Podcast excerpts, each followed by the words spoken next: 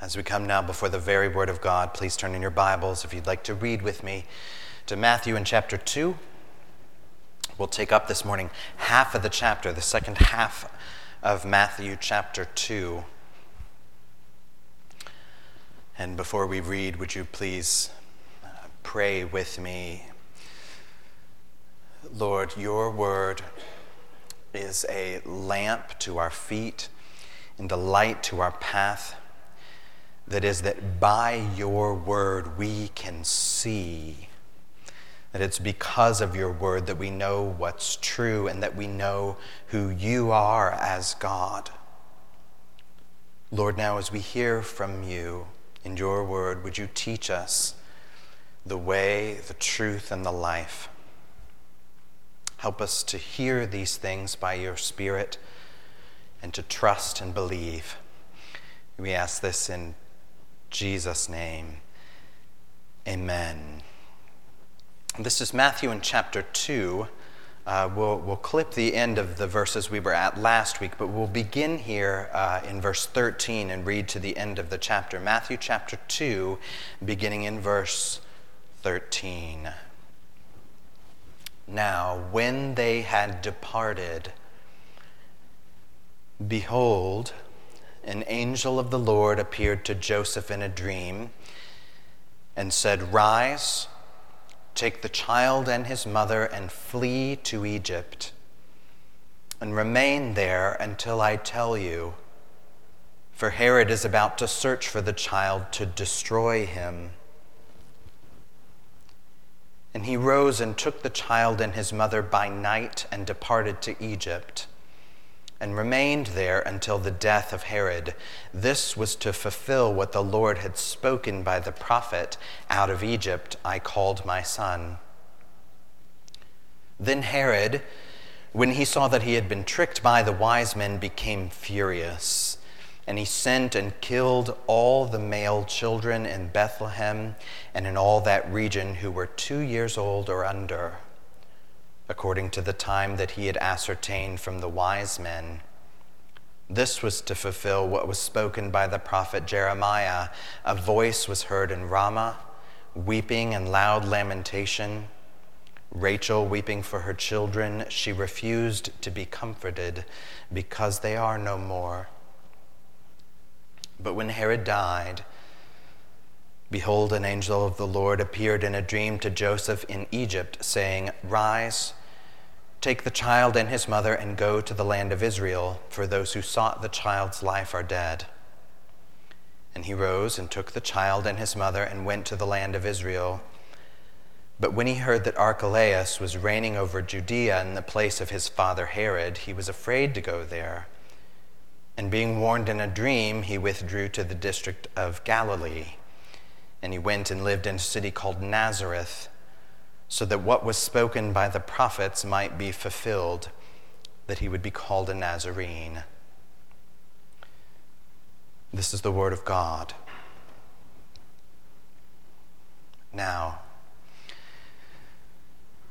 these are the final words on Jesus' childhood in Matthew. We've just sort of carried on the story since uh, Advent and the Christmas season, just kind of carrying on wherever the text would take us next. So here we are. Next week, when we get to chapter 3 in the next verses, there's a time jump there that Matthew will skip over about three decades into Jesus as an adult in his ministry because Matthew is not writing a biography of Jesus giving equal time to every stage in Jesus' life. He's writing a gospel, which is news, it's good news. And so he's going to focus primarily on Jesus in his adult life, what he, te- what he teaches the people, and even more than that, what Jesus did to save us. But here we are this morning, and, and it would be nice here, as we close up chapter 2, if the text ended Jesus' childhood account on a happy note. But that's not the case. We know that the Bible is, is a hopeful book, a healing book, a good book but the Bible is not a naive book. That is, the scripture is, is true to life as it occurs. And those events of life are not always happy. So I suppose I might have been wise, if I were wiser than I am, to have given maybe some sort of trauma warning before this text or before this sermon, not because these things are inappropriate to talk about, they're not, but just because they're sensitive and hard. Some of these things may touch a particular nerve for some of us. The subjects that we find here are rough ones. That's an, that's an understatement. Just by way of quick summary of what's happened here, we know that, that Herod the Great, so he was called, Herod the Great, the current king of the Jews, has caught word of Jesus because of the passing of the Magi through his area, that there's this new baby who's being called by some the king of the Jews, and that's threatening to Herod. So, of course, he's going to try to snuff Jesus out, just cut it off at the bud. And so Joseph is warned in a dream here to escape with his wife and child. We've got a new baby, uh, or a new uh, young child at least, in, in tow. But that very night, uh, he, he heads off uh, so that they're spared from death, but they're now homeless refugees in Egypt for a while. Others, however, are not so fortunate. This is what some groups might call collateral damage because Herod orders the sweeping execution of all the baby boys in Bethlehem who are under three, just to make sure he gets rid of King Jesus. I don't want to downplay that or just read on by it or gloss over these things. We're to hear truth, even, even hard truths sometimes. Now, because we're after truth, if you were here last week, I suppose I need to correct or, or at least maybe clarify something I said last week because uh, we want to know truth. We want to know what's happening here. Last week I said that, that Herod's decree affected hundreds or even thousands of families, and that's true generally, uh, but not directly. The city of Bethlehem today, if we were to go there in the actual city, roughly has a population of about 30,000 people. So it's a little less than twice the size of Hannibal. Not the case in Jesus' day. In Jesus' day, the city of Bethlehem, according to archaeologists who study these things and know far more than I do, the population of Bethlehem in Jesus' day was roughly 300. So Bethlehem's about the size of Rensselaer. So, given the small size of Bethlehem and the region around it immediately, the actual number of boys who would have been killed by this edict was probably somewhere around six. Six boys. You know, most people estimate that it was at least no more than, than 20.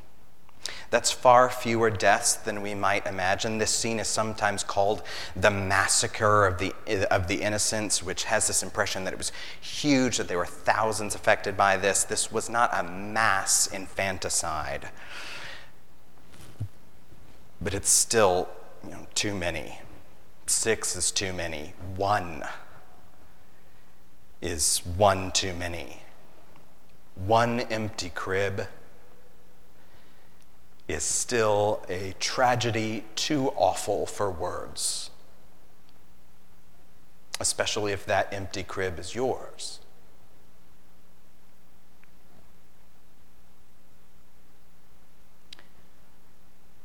So, the question that might come to mind, that some might wonder, is how could God allow such a thing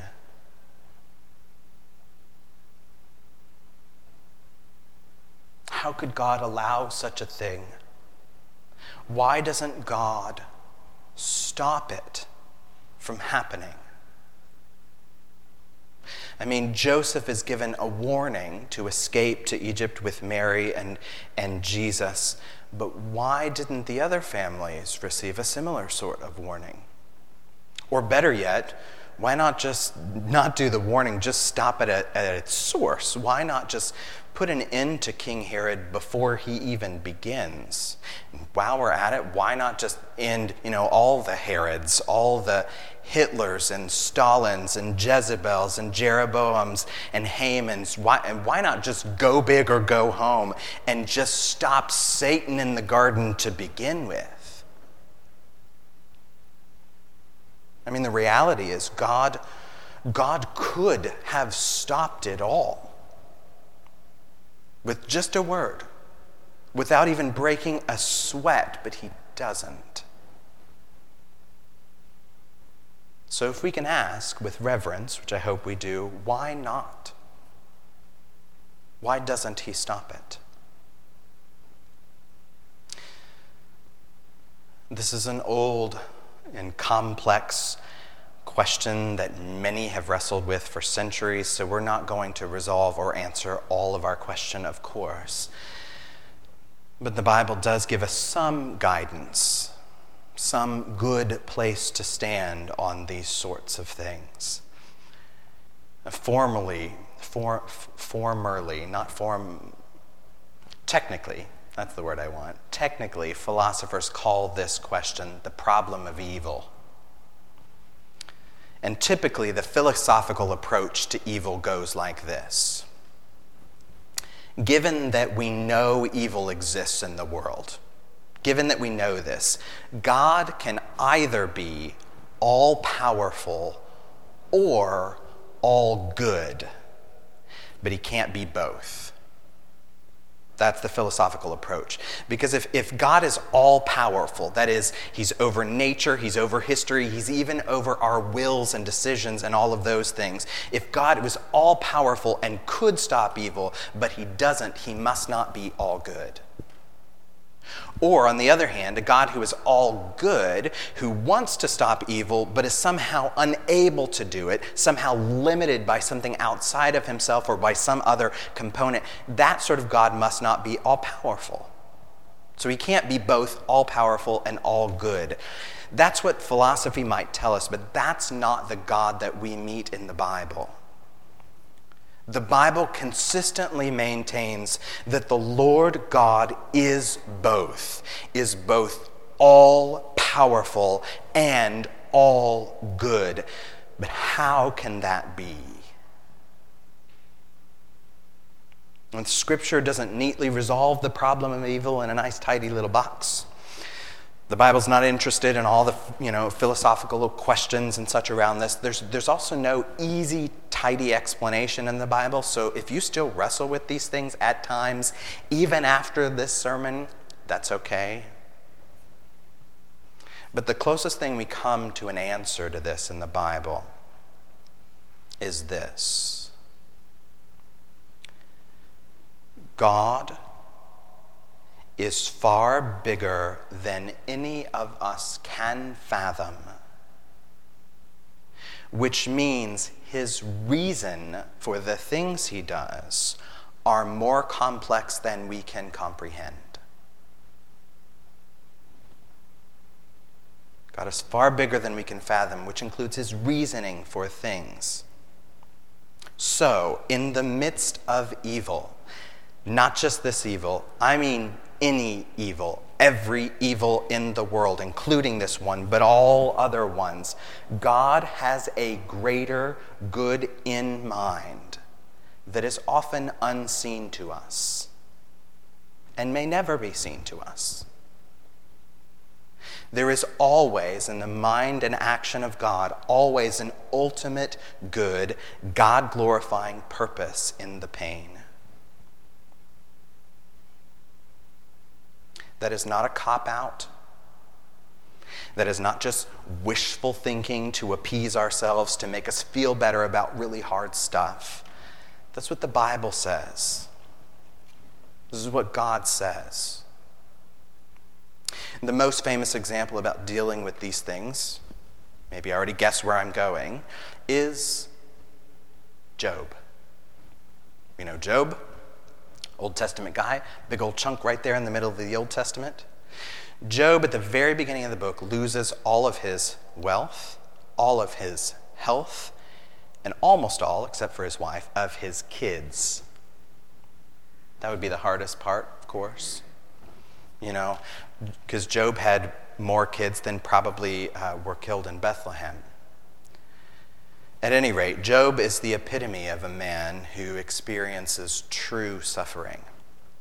And if you read through the entire book, throughout the whole thing, it's this winding roller coaster of Job and his friends trying to understand what's going on. Job and his companions are arguing, really, trying to wrap their brains around what God is really doing in the midst of this. The summary of Job's friends is to say, Job, God is just.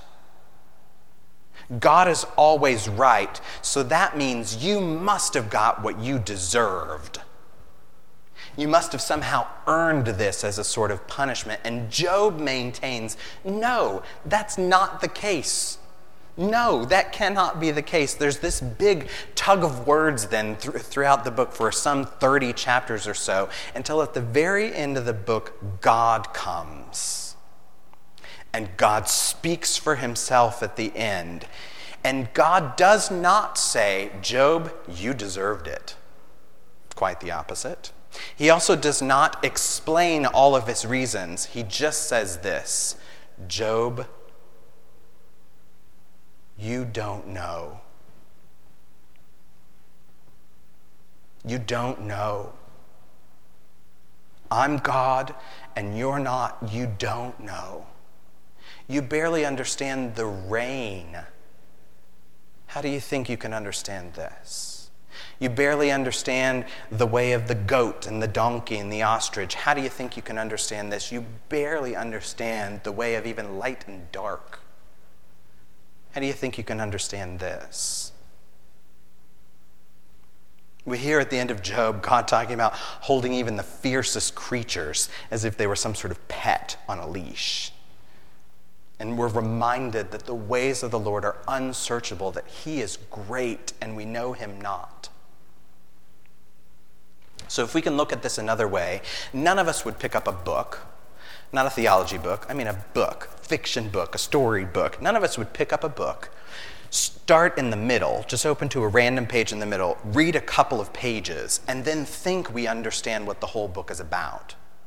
None of us would be so foolish to do that. And yet, some of us think we can do that about our lives or about the world, that we're looking at a few pages here in the middle and I can make an assessment about what's going on. God not only holds the whole book of history, not only knows the whole book of history, God is the author of it. That is, He has penned every word with all goodness.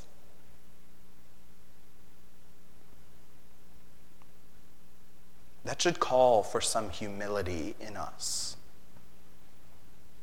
some trust in God from us, even in the worst of tragedies, even in the worst of your tragedy.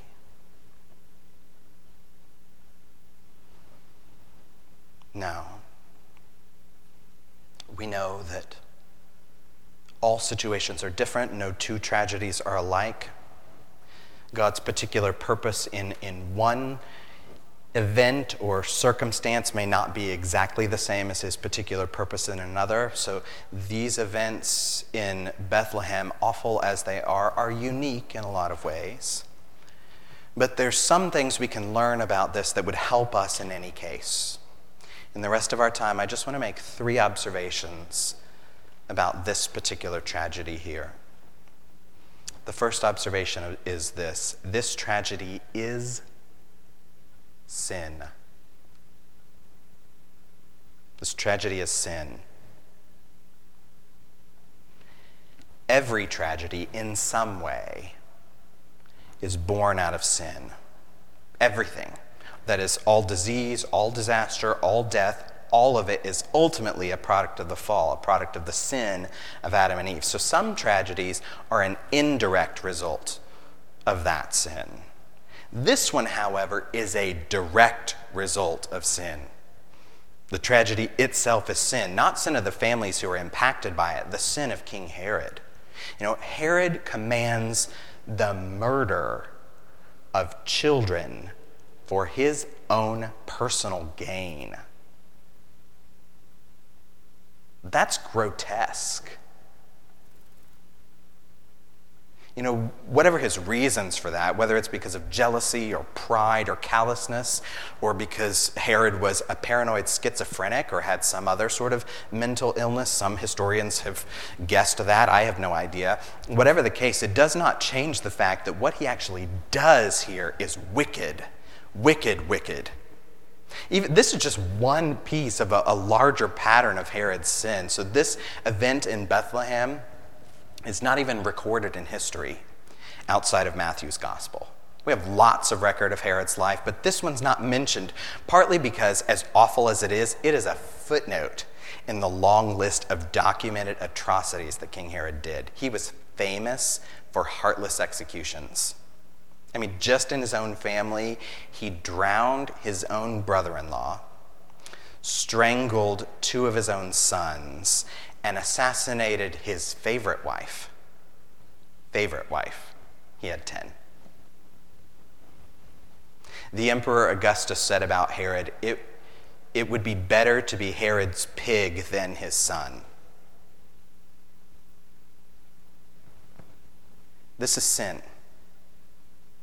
And it's the nature of sin that sin affects not just ourselves, it usually has the worst impact on the other people around us. That is, those who felt the stab, the sting of this sin were the families who lost their children. And while all of this is still under the Lord's rule, God is still sovereign, He is still the providential King of kings. God is not to blame for the wickedness of this. God is not guilty of sin here. Herod is. This is Herod's sin, not God.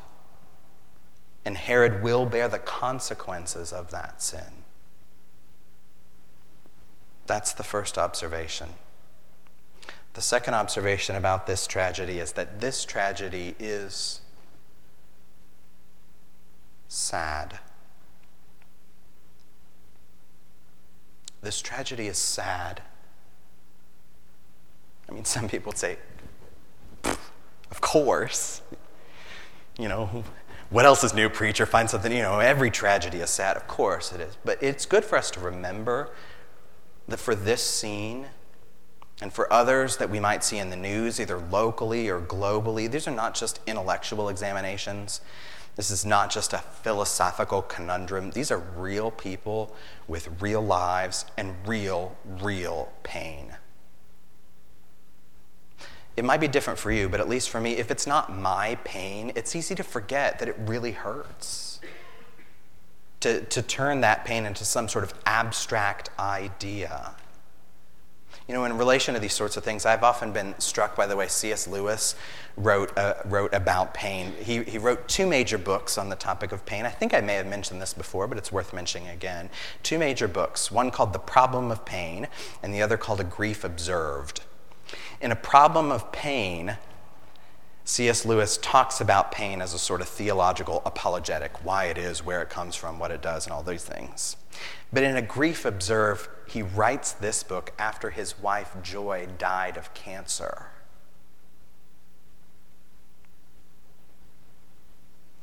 Both of the books are important, thoughtful books, but they're vastly different.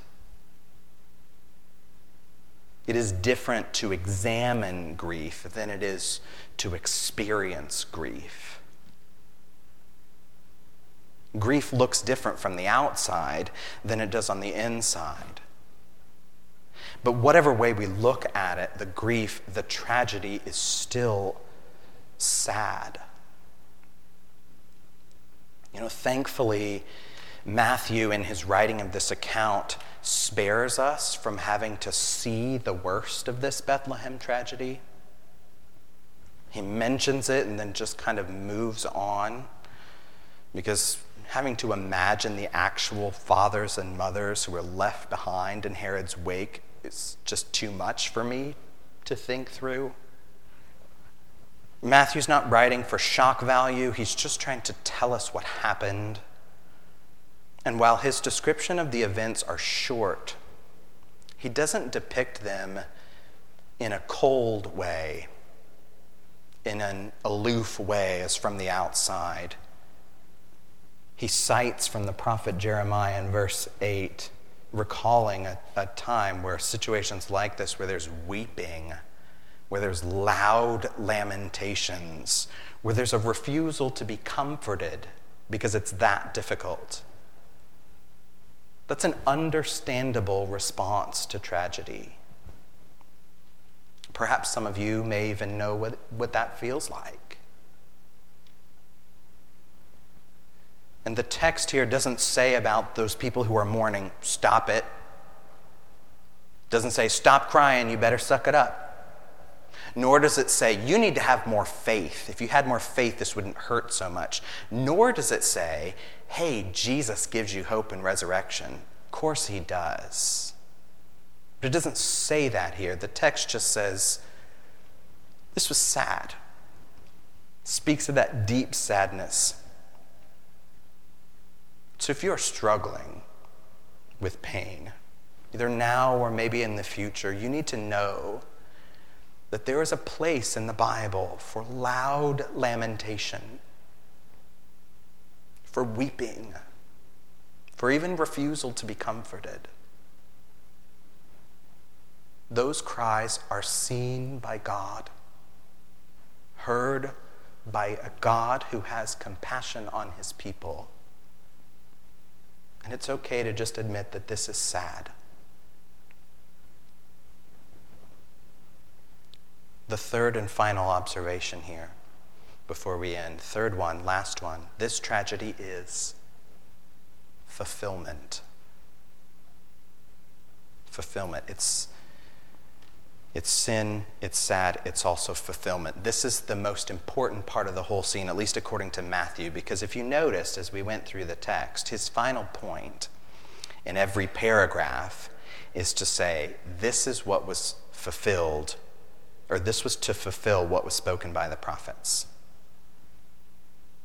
He keeps saying that. You may have already noticed this without me mentioning it. One scholar says this is the main theme of Matthew's gospel. The whole, not just this text, the whole book is about fulfillment. Then, more specifically, Jesus is the fulfillment. Now, what does that mean? Okay? So it's not as if the prophets of the Old Testament are somehow looking down these long corridors of history in, in time, and, and they're making predictions about Bethlehem and this tragedy and Jesus. If that were the case, we might find Matthew's choice of the prophecies to be a little odd here. I mean, if you actually look up these prophecies in the Old Testament, if you can, the prophecy about the Nazarene at the end, Nazareth is never mentioned in the Old Testament. But if you were to try to look up these, these references, you would find that there's, they're, they're not really predictions. So it, it, might seem to some people like Matthew's uh, trying to make these things say something that they don't, that, that Matthew's digging through the, the Old Testament scriptures to find a little prophecy, a, a round hole, and then, and then find a round peg of Jesus to try to jam it into there to make it kind of fit. And say, look, it's fulfilled in Jesus. That's not what's happening here. That mistakes how Matthew and others use prophecy in their writing fulfillment of prophets here is not about prediction, it's about patterns. So prophecies are not about prediction, they're about patterns. That is, that what the prophets said throughout the history of the Old Testament, we're now also seeing in Jesus in a way that's bigger, fuller, fulfilled. So, one of the biggest echoes that's referenced here in the fulfillment of this Bethlehem scene is drawing off of the threads, the patterns in the Exodus event in Egypt. We're not able to outline all the details, but Matthew has drawn parallels to this all over the place here. So we're to see now that Jesus is part of a new kind of Exodus. There's a pattern now that's, that has Jesus as a new and better Moses in bringing his people out. So, this fulfillment in Jesus is then bringing everything to a new level. It's filling it full. So, in this new Exodus, the oppression is not just coming from the outside in the Egyptian Pharaoh, the oppression here is coming from the inside, from one of the Jews' own kings, Herod.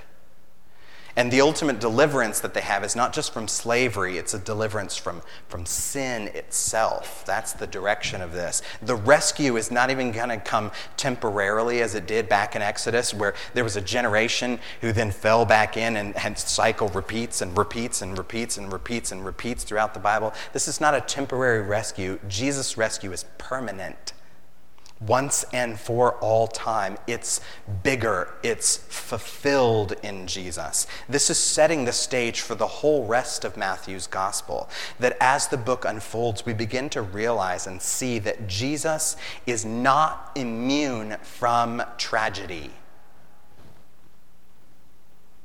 That just because Jesus is the Son of God who is one with the Father does not mean that he is exempt from the effects of sin and sadness.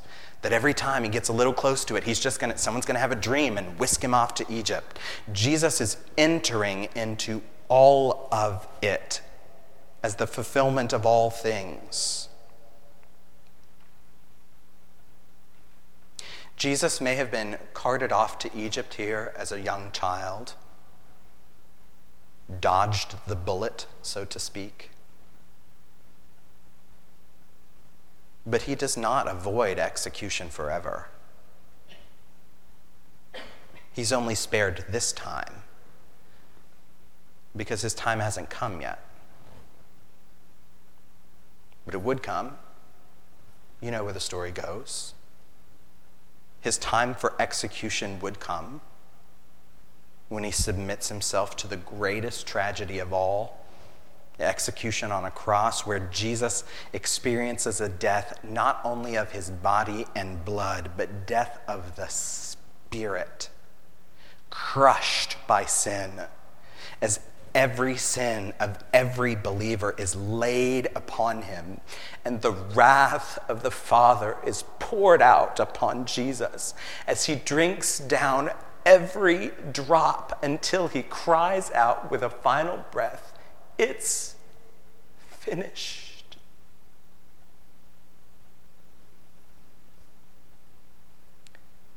How could God allow such a thing?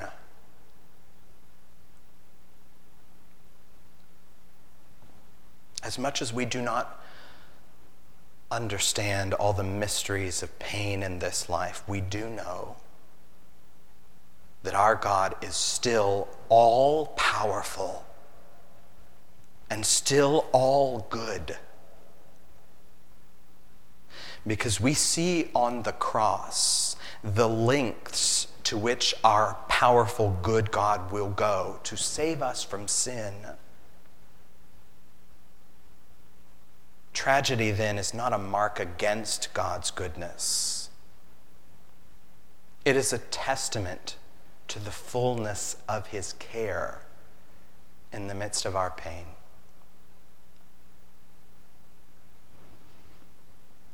Would you pray with me?